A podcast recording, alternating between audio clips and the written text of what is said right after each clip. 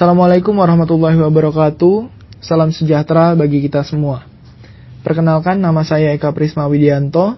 Saya adalah guru kelas 4A SDN 003 Batu Ampar tahun pelajaran 2021-2022. Melalui suara podcast ini, saya akan menyampaikan pembelajaran tema.